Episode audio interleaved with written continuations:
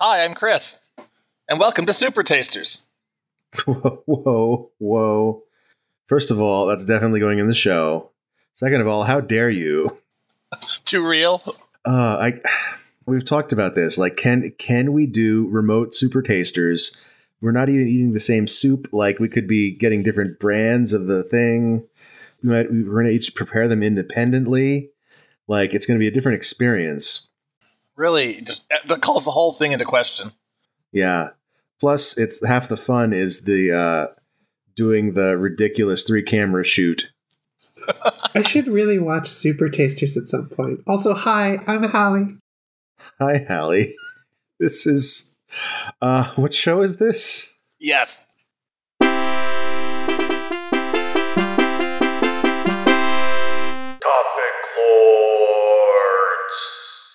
Uh, this is Topic Lords, the only place on the internet you can hear topics discussed. I'll send you a link, uh, Hallie, to the my favorite Super Tasters episode.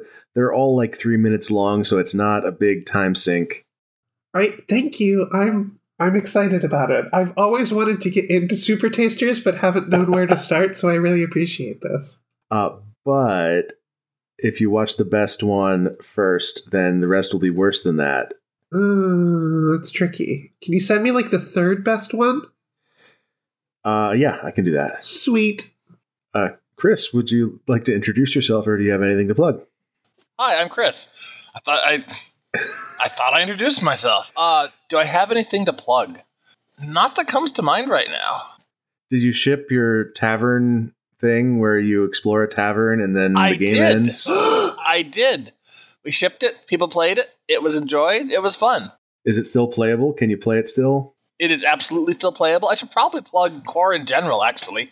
Um, Sure. At the risk of sounding like a corporate shill, the place where I'm working now, Manticore Games, has a really, really cool product, which is a game creation system, kind of like maybe Dreams or Fortnite Creative or things like that. And it is really cool. It's the the kind of secret sauce is that it makes it really easy to make networked multiplayer games.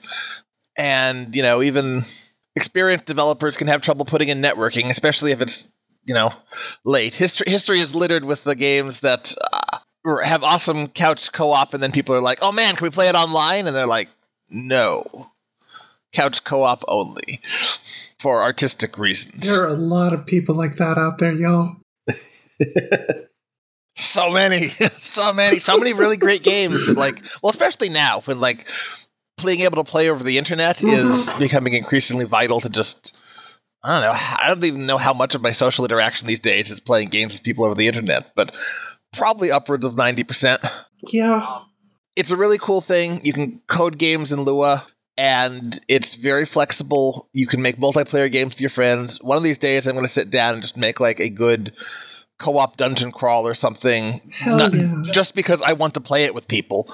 And Nice. we've been like looking for a good dungeon crawl. But it's really cool. And i recommend people check it out especially i think it's a good match for people who are wondering like man i have this like young human in my life who is thinking about how they'd like to learn how to program. I wonder what a good environment is. Like this actually feels like a good one to throw people because it's very easy to get something up and running fast and start modifying behaviors quickly and easily and and playing really. Just playing with the creation and that's that's how you get them that's how we get little programmers and they grow up to be awesome programmers.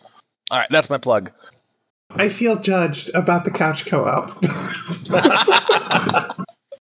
Uh, I don't know if there that this history is has been established. Hallie, you worked on Jamestown. I did absolutely work on Jamestown. I did uh, a lot of the gameplay coding. i Right. think it is in fact the finest 2d shoot 'em up bullet hell game set on british colonial mars that i know of Oh, possibly the best ever oh thank you. Uh, perhaps one day it will be topped, but by jamestown 2 I mean, maybe. I I I know of no such beast. But yeah. Hi, I'm Hallie. I said that already too. I do not have anything to plug at the moment. I might have something to plug in a bit. I'm starting to work on working up what might be a podcast on sort of an oral history of cribbage and other like folk card games, and that's coming together s- Oh, very good. slowly. But thank you, That's awesome. thank you. Is this a is this a the kind of podcast that you do a bunch of homework to do? yeah, yeah. That's why I'm not sure when I'm plugging it for, right. but I'm pretty excited about it. Yeah. I mean, should we just have one of the topics be like the dark history of cribbage? I once I know what it is. There. We'll come back on the show and we'll talk about it. Yay! But yeah, no, we're planning on playing card games with a bunch of people and like talking about their family history and how they learned it and looking at themes of like how ritualized interaction helps form our identity and our links to our communities. Anyway, that's me. Very cool. Uh, we're ready to start on some topics. Absolutely. I still say you need a gong after you say that. Now on to topics. Gong. Like that. All Like, the best claw machines have gongs. yeah. Chris, your topic is the Pokemon Sylveon is supposed to be cute, but it freaks me out, and let me tell you why. Oh man. Let me tell you why. I want to know. So, in Pokemon, there's this cute little like brown dog fox thing called Eevee that is unique because it can turn into like I've lost track at this point, like eight or ten different things depending on the circumstances, and they all have like different elemental themes. And it's supposed to be like the idea is it's like it evolves or it like changes based on its environment. It's kind of cool. They're all cute. It's kind of probably one of the best known mascots after Pikachu. They don't have a type for every type in Pokemon, but they have a lot of them. And a couple of years ago, they decided that for balance reasons, they were going to add a new type to Pokemon that didn't exist, and so they added fairy types. These are the idea. The idea is like these are like weird, cute, magical pixie things. And for balance reasons, they were needed because they provide a check to dragon Pokemon, which were at that point overrunning the meta, which I know is a ridiculous thing to say that the Pokemon meta was being overrun by dragons, but it's the truth, and fairies stopped that, and things are probably better now. Anyways, adding a new type is not something they do very often. Like they wanted to make a big show of it, so of course they wanted to make sure they had at least one kind of like flagship cute Pokemon that they could show off to everyone as like, see, look, look at this new thing we added. So they added a thing called Sylveon, which, like all of the things that Eevee turns into, is like this little quadruped with features. Now, most of them, like you know, the features usually kind of fit in with what it's supposed to be doing. Like the the electric one has like really jagged fur and is all yellow and looks like a little lightning bolt. And the fire one is all floofy and has like red fur that kind of looks like flames and so on. For the fairy one, they're like, okay, well, it's like all cute, and so it's got like it's all pink and it's got ribbons and it's a pastel color scheme and great. The thing is, like, then you start wondering things like, well, okay, so how come they always have ribbons? They always have someone dressing them up? Well, it turns out that canonically, those ribbons are weird feelers that it has coming out of its head. Hell yeah. This is this, this isn't like some weird fan theory, by the way. Let me go find the. Let me get the Pokedex entry where it describes it, because it's kind of horrific to describe. Let's see. Here we go. Here, here are a few canonical things they have to say about it. Its ribbon like feelers give off an aura that weakens hostility in its prey, causing them to let down their guard. Then it attacks. Hell yeah. When this Pokemon sights its prey, it swirls its ribbon like feelers as a distraction. A moment later, it pounces. I, I feel like this is a a common like what a, a little bit of body horror that people get when they realize that like all the Pokemon that look like they're wearing clothes, like that's actually just part of their skin. Yeah, there's there's there's definitely some of that. There's also canonically it also like can extend them to super huge distances, kind of like Spider-Man and like just grab things. I, I don't understand why this is why any of these are bad things. They're not bad, but they're a little creepy. Like I mean, so are fairies. That's a good point, and these definitely fall into more the kind of European OG fairies that are like not there to grant wishes, but are there to like steal children and leave rusty nails in their place or something. Yeah. I find it creepy. Also, this one I could live with, but on top of everything else, it has really creepy eyes. They have no pupils. They're just these solid, giant anime-sized kind of pastel blue orbs, and you put it all together, and I I am not sure I want this thing around. I think I want to make sure I've got some cold iron on hand just in case it gets a little bit feely. That's fine. You have all your steel types around, They did in fact make very weak to steel, as it ought be. which I loved, which is my favorite thing. So, if my biases here have not already come across, um, when I saw that this was a topic in the topic bucket, I started just looking up Sylveon plushies because I don't have one and I'm sad that I don't.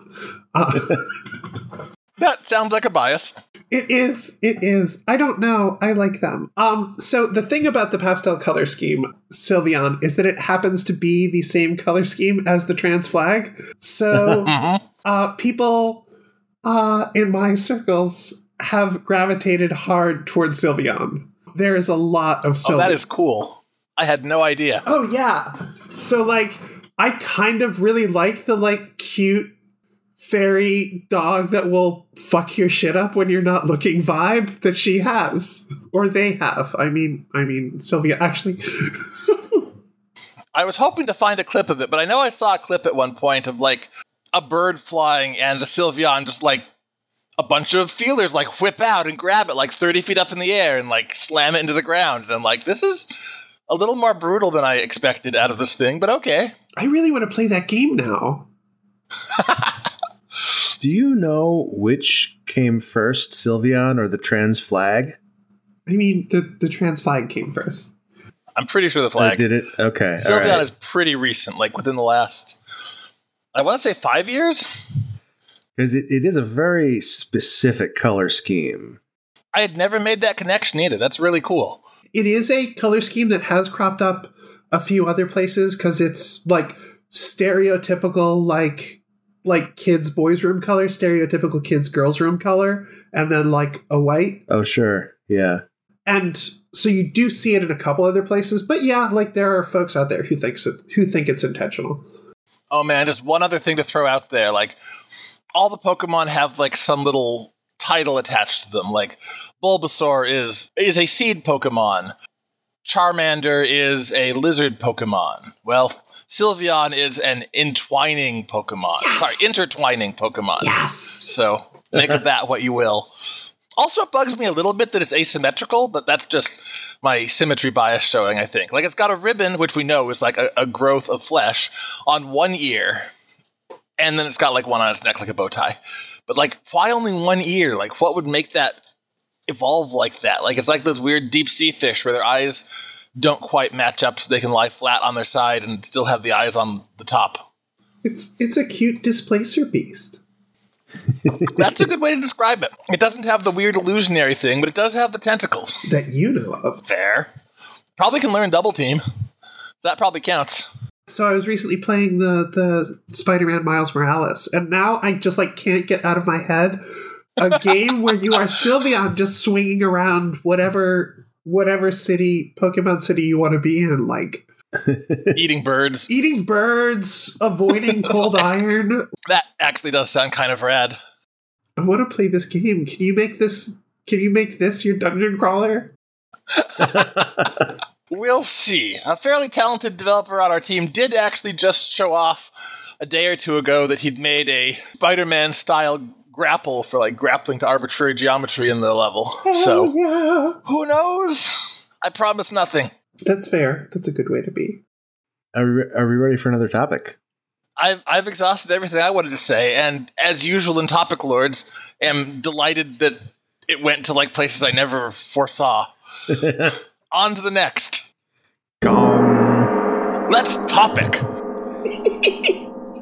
Hallie, your topic is savory French toast. Okay, so the other day, I I got to my pandemic baking phase late, and had a bunch of chicken stock. I had the last of the turkey stock left over from when we made absurdly too much Thanksgiving food for just the two of us, right? And I decided to what it would happen if I made a loaf of bread with turkey stock in it, and it ended up really good. But hmm Lori did not want to eat any of it because it's turkey flavored bread, and that's fair. hmm But she said, and was right, that it would make really good stuffing. And I realized that, like, stuffing is basically bread pudding. And bread pudding and French toast are very similar things, right?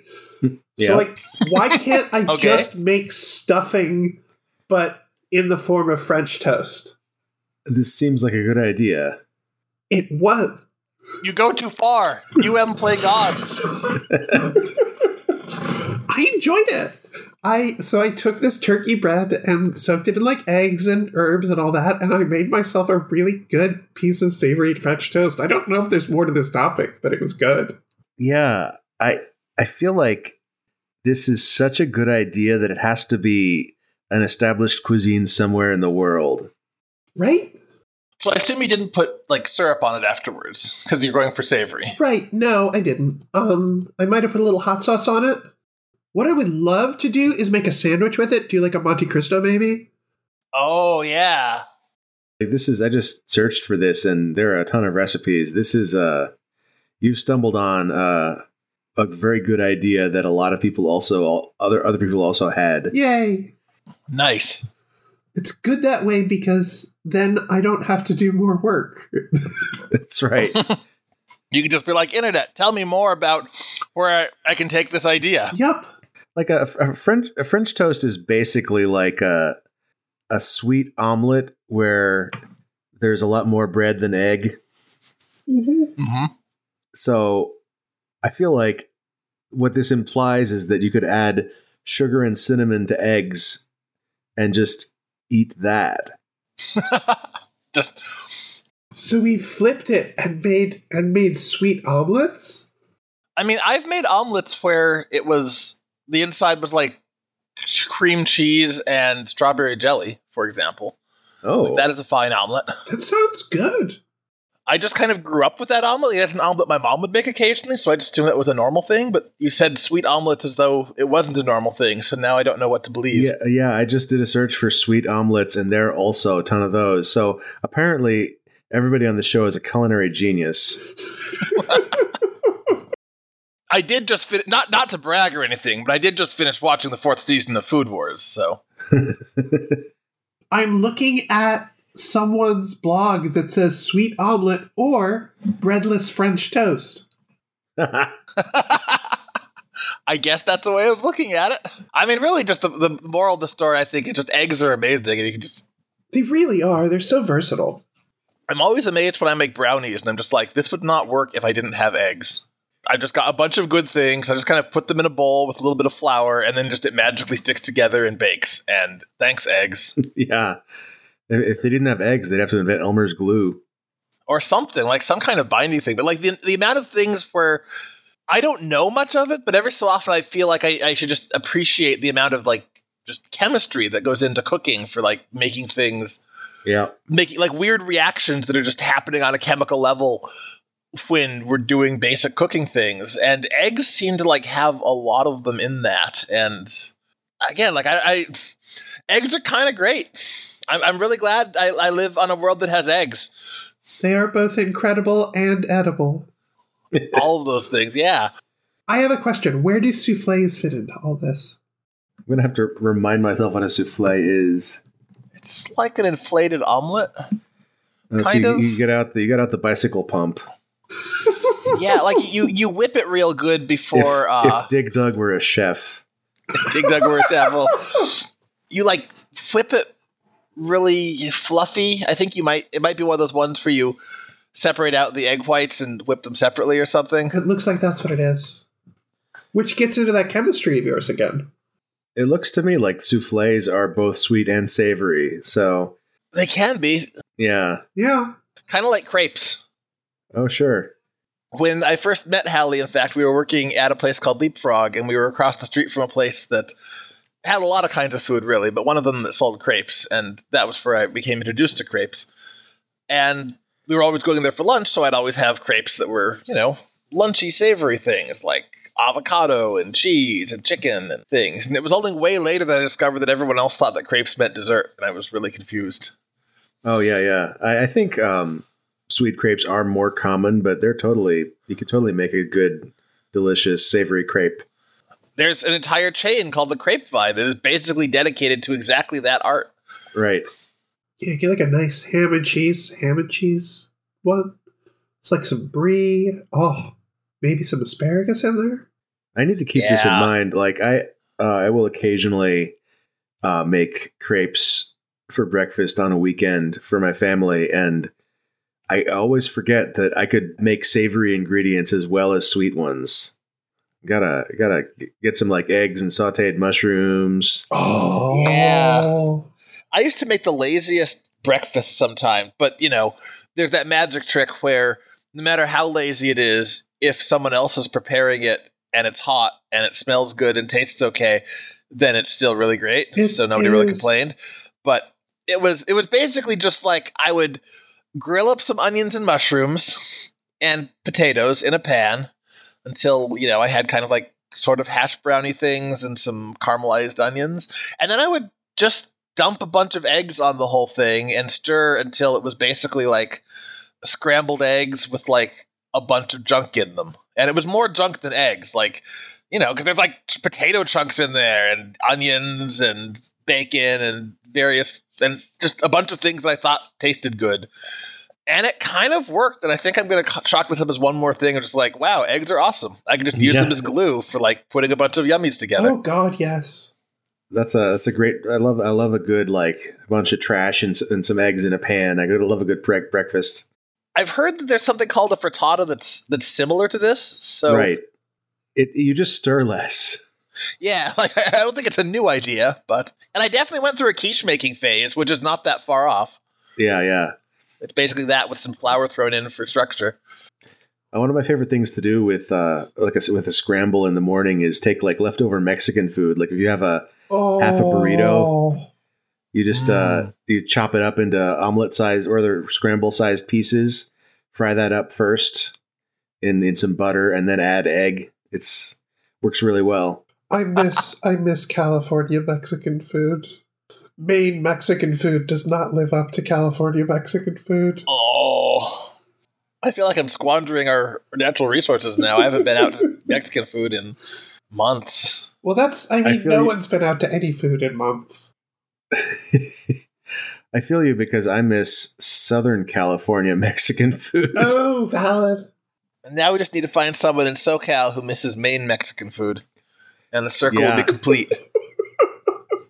Taco Bell's right there, buddy. It's like lobster burritos. Why can't I get a lobster burrito here? Are we ready for another topic? Otherwise, this is just going to be like egg appreciation hour. So Yeah, it's it's only me lamenting the fact that I live in Maine and cannot eat lobster because I'm allergic to it. So oh, Oh wow. yeah. See, I, I only can't eat lobster because I think it's creepy eating giant spiders that live in the ocean. Oh no! See, like again, it's the good kind of creepy. so you're saying I should bring cold iron Yeah, next time I go to a lobster meal, Yep, yep. Then you're good. presumably in the form of a fork, I suppose. Gone. Uh, so my topic is: remember briefcases? People would just bring paperwork home with them to work more at home for free. It's fucked up if you think about it. it is fucked up when you think about it. Do you like I do not have a briefcase. I'll just put that out there right now. Hallie?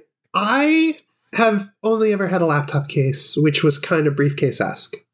Right. I think this might be we but might all be too young for this. I mean, my dad had a briefcase, still does.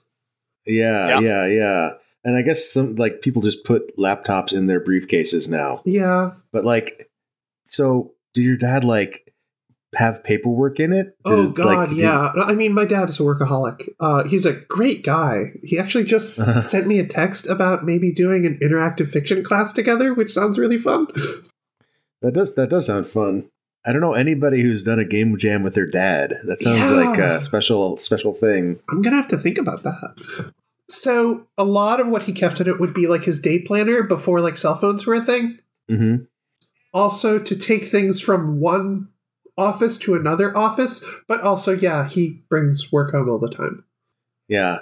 My dad also had a briefcase, and I have also not done a game jam with my dad, although he likes to suggest game ideas, There's probably quotes around some of those words, and I haven't decided which ones yet. I've never actually acted on them, but he had a briefcase, and he will sometimes just out of the blue tell me things like, "You should make a game hmm where you've got a corgi, and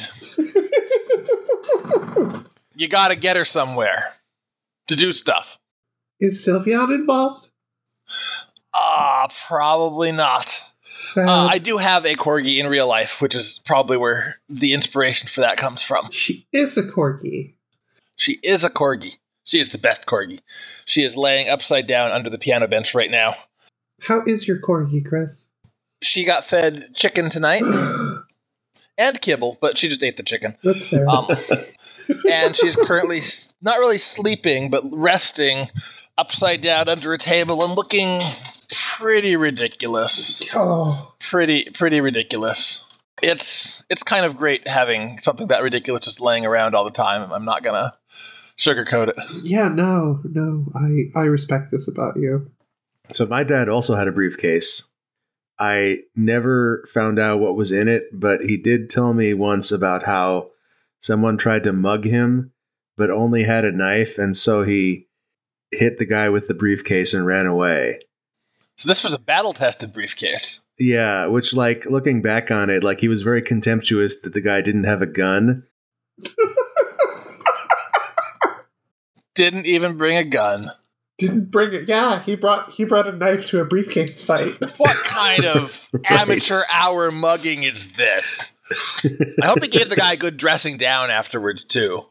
Okay, so first off, have you even done this before? What's your escape plan? Like, what are you going to do after you try to mug a guy with a giant blunt object in his hand, and he takes the obvious choice of just smacking you with it? Like, what's what's plan two? Is it to get lectured by him? That seems to be it, because now you're just sitting there on the ground, and I'm telling you why you're bad at this, and I'm not even a mugger, and I can tell you're bad at this, and it would just go from there. That that's what I want to have happened. I also want that to have happened, and in my head it has now. This is now my head canon. So say we all. Have we exhausted briefcases? I think we've talked as much as is possible to talk about them. Yeah, probably. I have nothing more to add. There, there was Uh. like an old Flintstones cartoon Oh. where where Fred was somehow like a CIA agent or like whatever the the prehistoric The equivalent. dinosaur equivalent, yeah. Yep, and there was a song that said like don't ask what's an attaché, it fits in the briefcase. All agents have them. And whenever I hear someone talk about a briefcase, I think of that line, and I have no idea why I do or why that was part of the song and or why I'm I mean, you bringing do it up now. Flintstones. Yeah, that's fair. That's it. That's the only other thing I have to say about briefcases. I just wonder, like, they're called briefcases, but are they really that brief? Hey yo.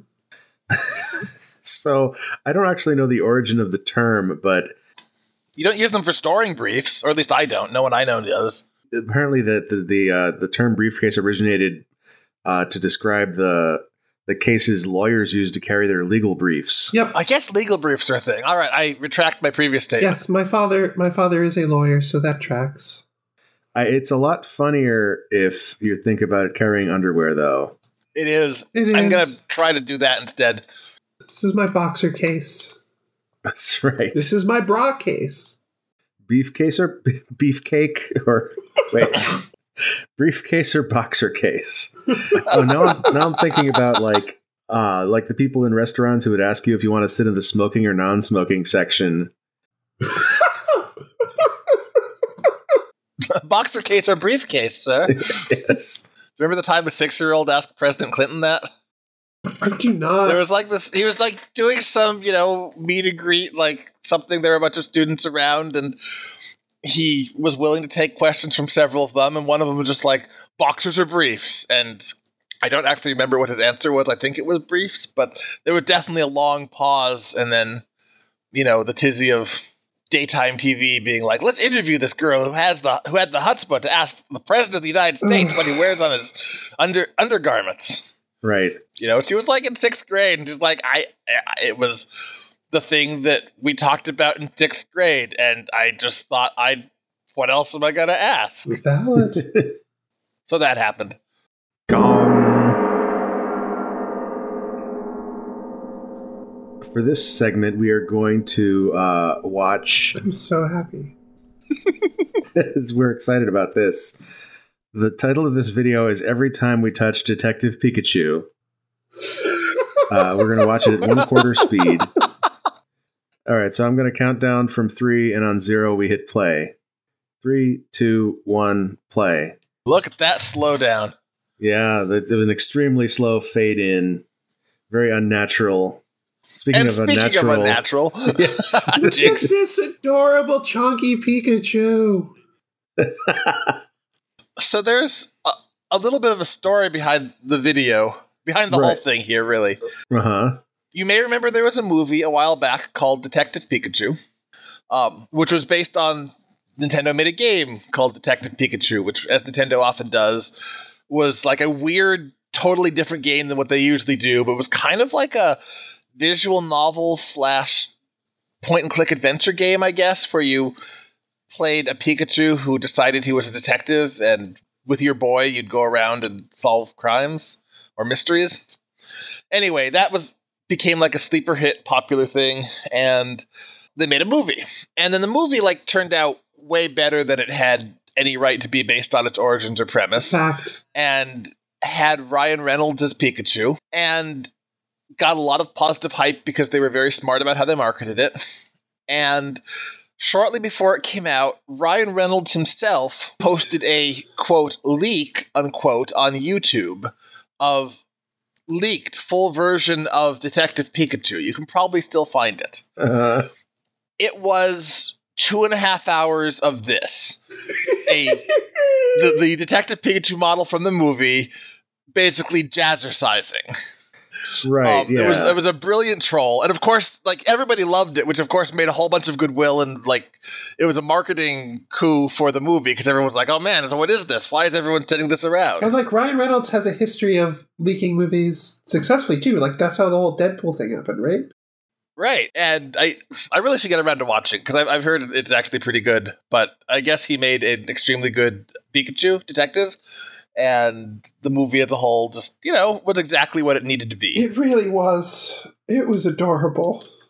so, is this in the movie? No, this is not. This is not in the movie, as far as I know. Uh, Hallie could probably verify that, but as far as I know, this is just a thing they rendered for Ryan Reynolds to have a joke at the internet's expense. If it's in the movie, it's very brief.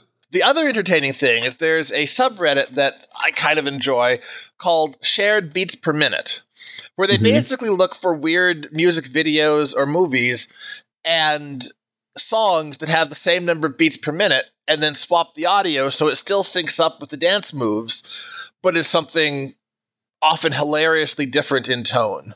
The the top of all time on there right now, I think, is the song is Call Me Maybe Ah, yes. which I think everyone in the world has heard, and the video they synced it with, and it syncs creepily well. It's so good. Is the video for um, Childish Gambino's "This Is America," and the combination is is kind of masterful. Like it, so good. Gonna have to check that out. But anyway, this is fr- this is from that. Somewhere on that, someone was like, "Hey, Pikachu dancing syncs up perfectly with this song from Cascada, and let's do it."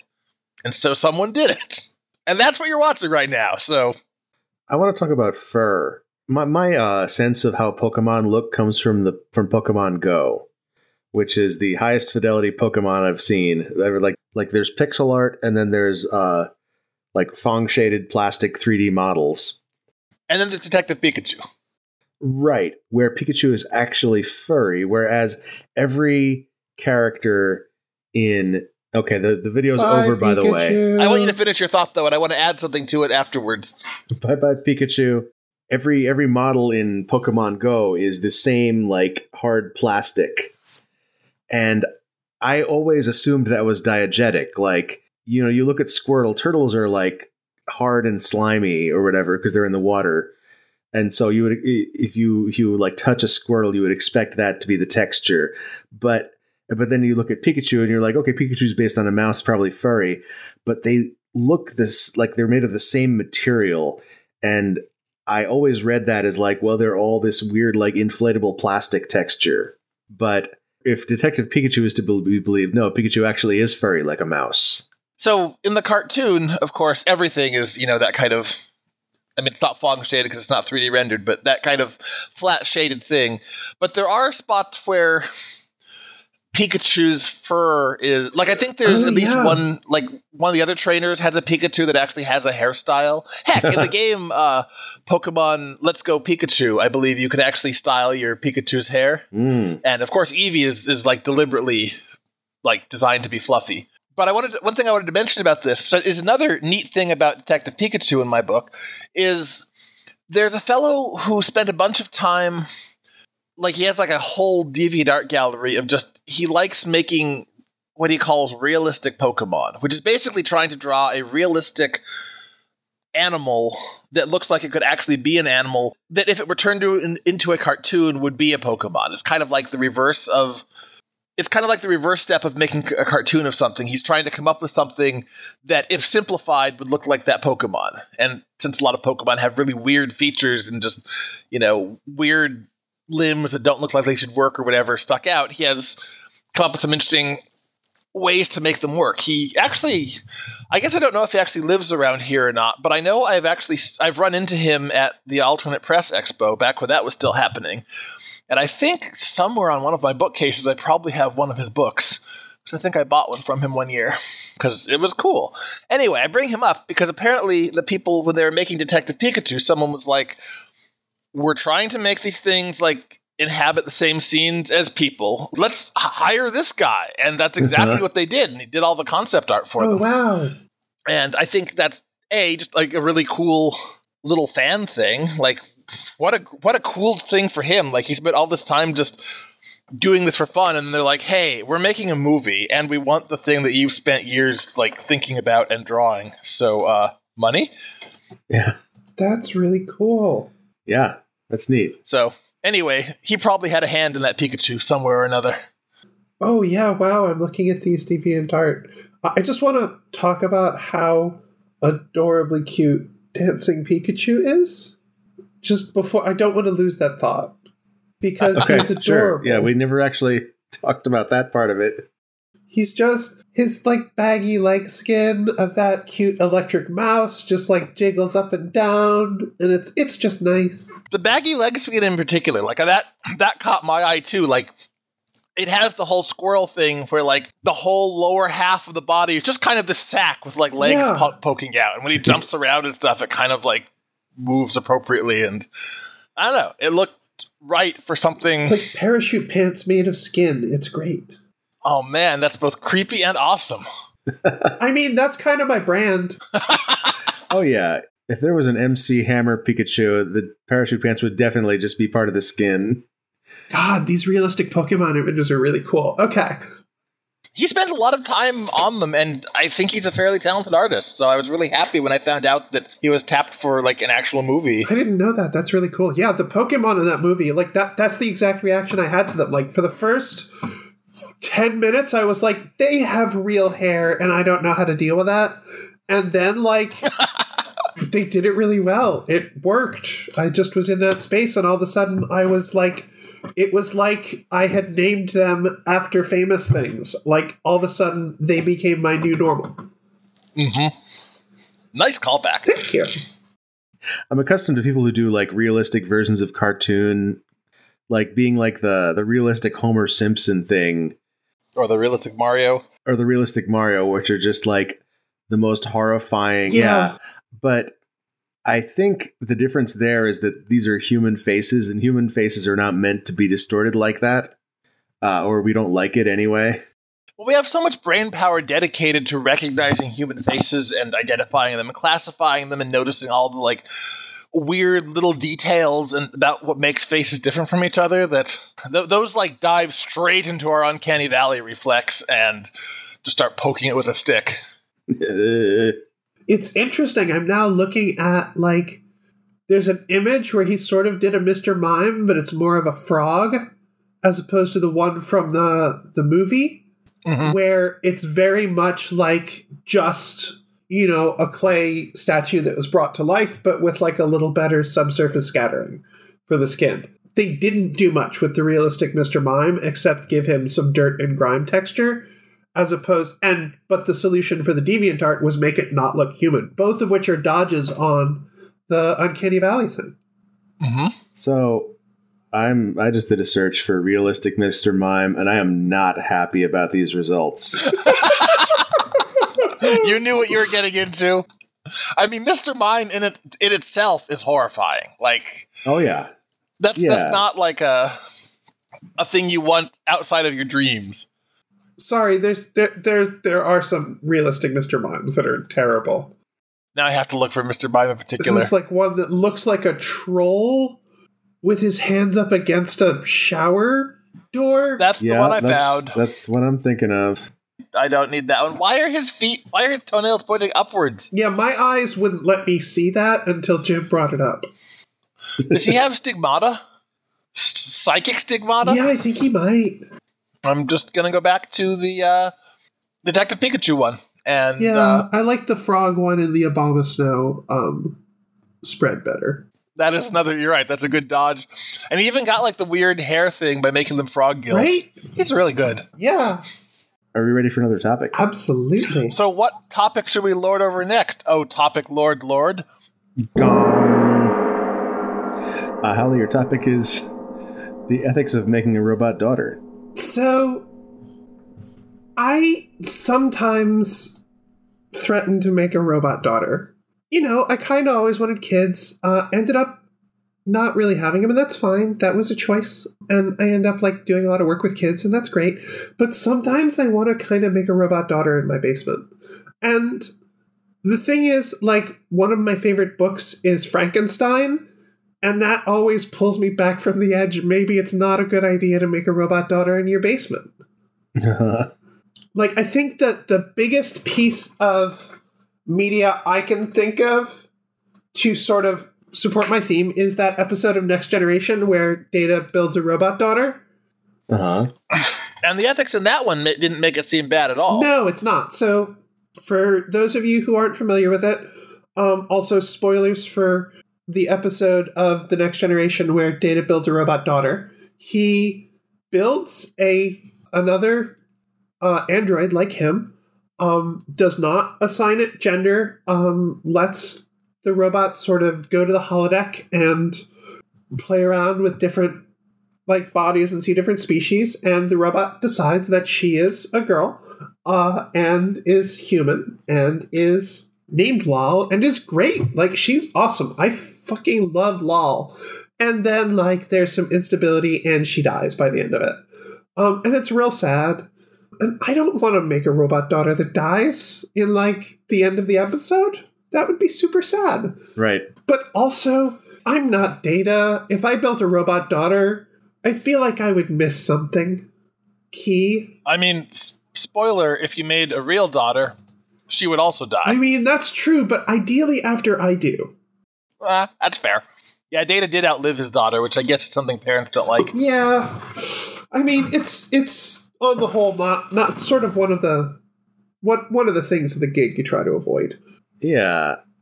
So I've got some takes on this Yeah, idea. please, please do. Uh, the the simplest version is that making a robot daughter is completely ethical as long as you fail. Okay. Uh, as soon Does as having it die at the end of the episode count as fail?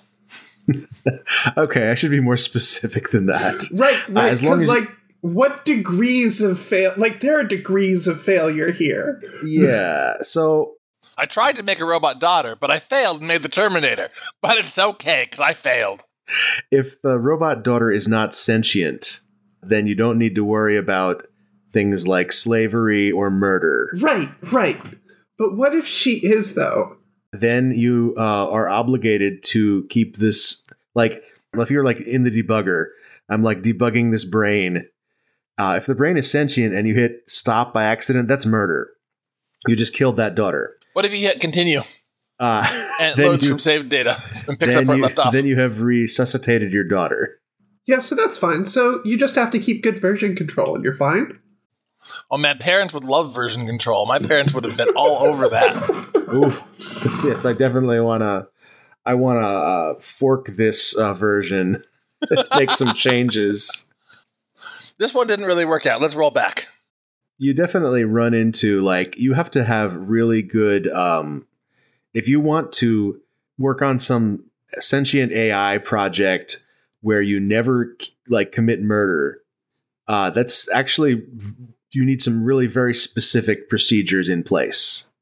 Yeah. So it's it's difficult. And I don't think I could do it alone. Like I don't think I could do it alone in my basement. Is I think the like hearing what you're saying, I think is telling me in my heart what I need to know. That like if I were to make a robot daughter in my basement, I shouldn't Victor Frankenstein it and just like do it alone and not tell anyone. Yeah. Because then she's just gonna murder everyone I love. Well, you could program her not to murder everyone you love. Could you though? I mean, Victor didn't. Yeah. Well, Victor wasn't. Victor didn't have programming. Victor was just grabbing body parts that he found. That's true. That's fair. Yeah, I guess Frankenstein was kind of the bunch of stuff in a pan plus eggs version of a robot. Right. Whereas Hallie wants to make the frittata version. Hallie wants to make the the savory French toast version. I do want like, to make the savory French toast version. Because, like, at the end of the day, am I really programming her or am I teaching her? Like, is this a machine? Like, if I'm going to build a sentient AI, chances are I'm going to use a lot of machine learning, right? So. This gets into a, a pet peeve of mine, though, which is I kind of take the view that.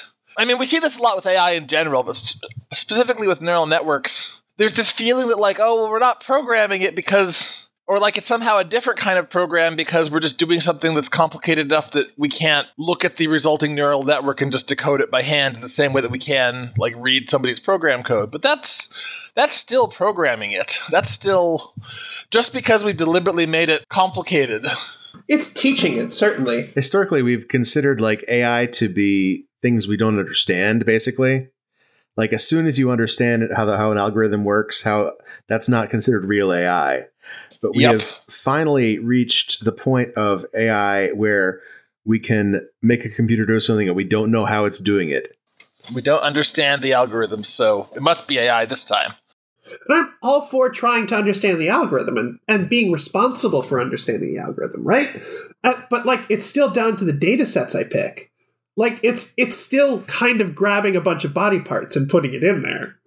Yeah, that's true. It is, but on the other hand, if you understood all of the pieces well enough, there's nothing that you could do with a neural network that you couldn't do through some other method of like you know a giant decision tree. Like this is a thought experiment ridiculous. Like it, you obviously would never do this but fundamentally there's no reason you couldn't understand it well enough to do it without using a neural network but actually just understand all the pieces that the neural network has picked up through the training. And that's the thing is, the is that neural networks basically are a way that we have figured out that we can program things without having to actually understand them as well as we need to.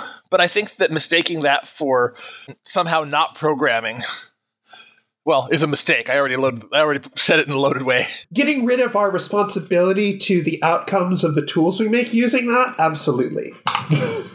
I mean, but we're not. We, we still have the same responsibility, right? Like, I mean, yeah, absolutely. That's what I'm saying. Yeah. Okay. Yeah. Agreement. Uh, yeah, I absolutely agree with you there. We're not. I would not want to pull a Victor Frankenstein and say, "Well, she," uh, you know, give her a bunch of body parts and then say, "Well, she did it with those body parts." I didn't know that was a murderous hand. Well, I should have known it was a murderous hand. Man, why are all these hands? I keep digging up murder hands. Why can't I find like baker hands or something? I want to make one that like just goes on a baking rampage. There was this chatbot that apparently was very successful in China, and the instant that uh, they introduced it to Americans. 4chaners taught it how to say racial slurs and talk about Hitler. I can't decide if I'm proud or, or ashamed, but that's amazing. I mean, I'm the person here who has taught high school students the most, I think, which, like, yeah, yup, yup. Like, that's the same thing that happens to high school students. 4chan, 4chan teaches them about racial slurs, exactly. It's like it's like Lord of the Flies, but like digital. Oh. So you just try to make sure they get access to data sets and enough context around those data sets in order to not end up spouting racial slurs. Yeah, well, the point was that um, the people who made the bot are definitely responsible for the outcome. Yeah, but to what point? Because like you this this then gets into like interesting generational responsibility issues. Like to what extent are parents responsible for the actions of their children? And if that ends up being like a really complicated issue Yeah, that I don't want to weigh in on right now at all. as a as a parent, I also don't want to weigh in on that. Yeah, that's kind of why I figured I didn't want to. So, Jim, if your child grows out to be Hitler, is that your fault? Uh This is specifically what you didn't want to weigh in. I won't force the issue. partly, yeah. I would definitely, I would definitely feel some uh some responsibility for that. I I think maybe the whole thing where like if your your grandfather is talking about QAnon, you can just never talk to your grandfather again. But like that only works for people older than you. For people, for people younger than you, you have a responsibility to fix it. Yep. It's really tricky. It's a really tricky thing. I've definitely run into issues with that. My own self. Who appointed you the QAnon police, old man? Flat Earth forever. Anyway, that's why I'm not building a robot daughter in my basement. You could just build Reasonable. a Furby. I was thinking Tamagotchi. So that's the thought, right? Like I would never go further than building like a semi-sentient robot pet. Yeah, just like a, a, a chat bot with servo motors in it. That wouldn't be creepy at all. You can probably buy something like that online from the less savory parts of the internet. Can I make it look like a Sylveon? You can because you're never if you're not like trying to sell it, you can make it look like whatever you want, and Nintendo can't sue you. I mean, check Etsy. Sylveon, a long Furby. I'm going to give this like at least a 50 50 sh- chance of coming up positive. I no, but there's a there's a Furby with Barbie legs on it that looks very disturbing. I mean, disturbing is kind of the base state of Furbies, so oh no! Oh no! you're going to have to share. You got to This share is it now. yeah. I'm gonna share. Well, the problem is this is an audio medium, but I'm gonna share this, and I want y'all to describe it for our listening audience. This, this seems like a burden too great to bear alone. What the heck? okay, it's a Furby molar. yeah. someone was like, you know what the world needs? It's a Furby in the shape of a tooth, except flesh colored. And setting thought to deed, they brought this monstrosity forth. This adorable handmade tooth Furby was saved from a home that no longer wished to care for their friend. This furb That's- is not made of plush, but is instead made of breakable ceramic. It's not even plastic. It even says at the top, long Furby custom plush. Someone is selling someone a false bill of goods. I feel lied to.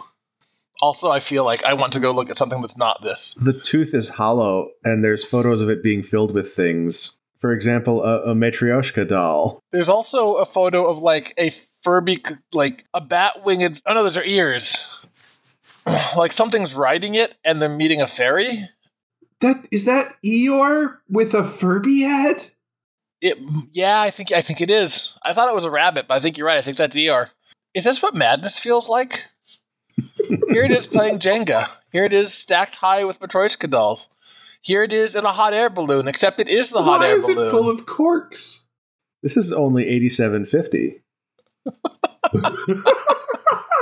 Uh, if we want to buy this, then there's only one available. So, but if you want to get this before the listeners do, you need to get it in the next six weeks. No, noted. I feel like people pay eighty seven fifty for the mental state I'm having right now, just without the Furby. you could wake up to this thing next to you every night, every morning. Here's here's one where somebody took Disney's The Beast and gave it a Furby head. I guess this is just somebody putting Furbies in places they don't belong. Looking down below, it says related searches, and one of them is long Furby spine. Oh no. Okay, uh, have you ever wanted a three foot long Furby f- fluffy snake? Yes.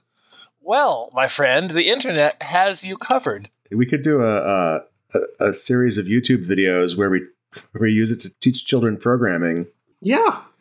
We've talked about that before. we have. oh, here's one. Got it. Found what I was looking for.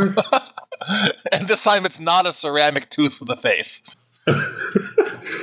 All right, let's hear it. Oh, it's the Furby Furby Sylveon. Yep, it's Furby Sylveon. There you go. It looks bad. That's kind of terrifying. Uh, by the way, if you want to uh, make a Furby mod, the um, the six five zero two assembly source code is out there. I wonder if it has a vibrant modding scene. I hope so. I hope so too. I hope it's in MAME. I've definitely wanted to make uh, a virtual pet, but making a virtual like I, I but I don't have like the hardware skills for it, so it would be something that would like I would, put it on Steam and you'd have to just keep it running, and that just makes it very awkward. Like it's it's a virtual pet that you just check in on like for 30 seconds a day. You'd run this Steam executable and it would open up. It's very different from like a Tamagotchi hanging from your keychain that's always there, or like uh, a plush doll that's in your in the room with you that can react to to like noises you make. Yeah, yeah, that's also that's the other reason I don't build a robot daughter. Oh, you don't want it to react to noises you make? No, I do. I just don't have the hardware skills. Oh yes, yeah, yeah. If I still had Douglas around, I might turn him into a long Furby. Oh, I forgot about Douglas. For those, do you want to tell the story? You should tell the story. No, you please tell it. You tell it. I hope I get it right. Um, when Hallie and I worked at Leapfrog together, we'd walk down the street sometimes to one of the many places nearby to eat because there were actually a pretty great number of good food places within walking distance of work. And sometimes we'd walk by a oh, one of those little like free take a newspaper stands where they'd put the like weird neighborhood newspaper that's 90% ads for free to take. And we walked by once and there was a the front page article was something about like has Google gotten too big or something. Yeah, it's Who's Afraid of Google. It's a snake with like eight tentacles, all of the which ten- the tentacles are somehow both the tails of the snake and tentacles, and they just have O's in them. It it made no sense as a graphic. It was very weird, but the snake had an amazing expression. It was just like it was a muppet. It was like, "Yeah!" Yes. And we liked it and we uh took it back and talked about it and then I think So the other part of this is that I also had a long, like IKEA snake. You know those IKEA snakes, listeners, and his name was Douglas. Probably still who is. Had been named by my yes, who uh, yeah, he had been named by my girlfriend at the time, and it presumably still is his name. I don't think Douglas has transitioned. And so for my birthday, Chris gave me one of my favorite presents ever, which is he tracked down that newspaper, cut out that photo, and then wrote like "Keep on searching." Douglas in it and gave it to me in a frame, and it was just an amazing photo. It was it, wa- it is like one of my favorite birthday presents ever. Aw. Genuinely, that makes me happy. That's very good. Uh, so I just want to point out that in the related searches uh, to Long Furby was Cursed Furby, which is excellent, but I'm afraid you're going to have to look at it on your own time because we are out of time for this Oh, episode no. of Topic Lords. oh, well, at least we lorded some topics. We sure We did. did. Chris, if this is something that you want, where can people find you on the internet? I'll find them. Okay, good. And Hallie, if this is something that you want, where can people find you on the internet? uh, Hallie underscore nine thousand. That's H A L L I E underscore nine zero zero zero on Twitter. Also, this Furby has teeth in the middle, and it's not okay. There was one that had baked beans instead of skin. this is also what going mad feels like. Uh, this is, this is uh, thanks so much for being on. Thank you so much for having us. This one has glue sticks in their eyes. Hi, this is Jim. This is the audio I append to every episode of Topic Lords. Congratulations to our newly anointed lords. If you'd like more people to hear the show, you can tell your friends about it or rate and review us on whatever podcast service you use. You can add content to the topic bucket by emailing topicbucket at topiclords.com. You can contribute to our Patreon at patreon.com slash topiclords. Patrons get episodes a week early, and you get access to the Topic Lords Discord where you can discuss topics with all the lords that hang out in there. See you next episode.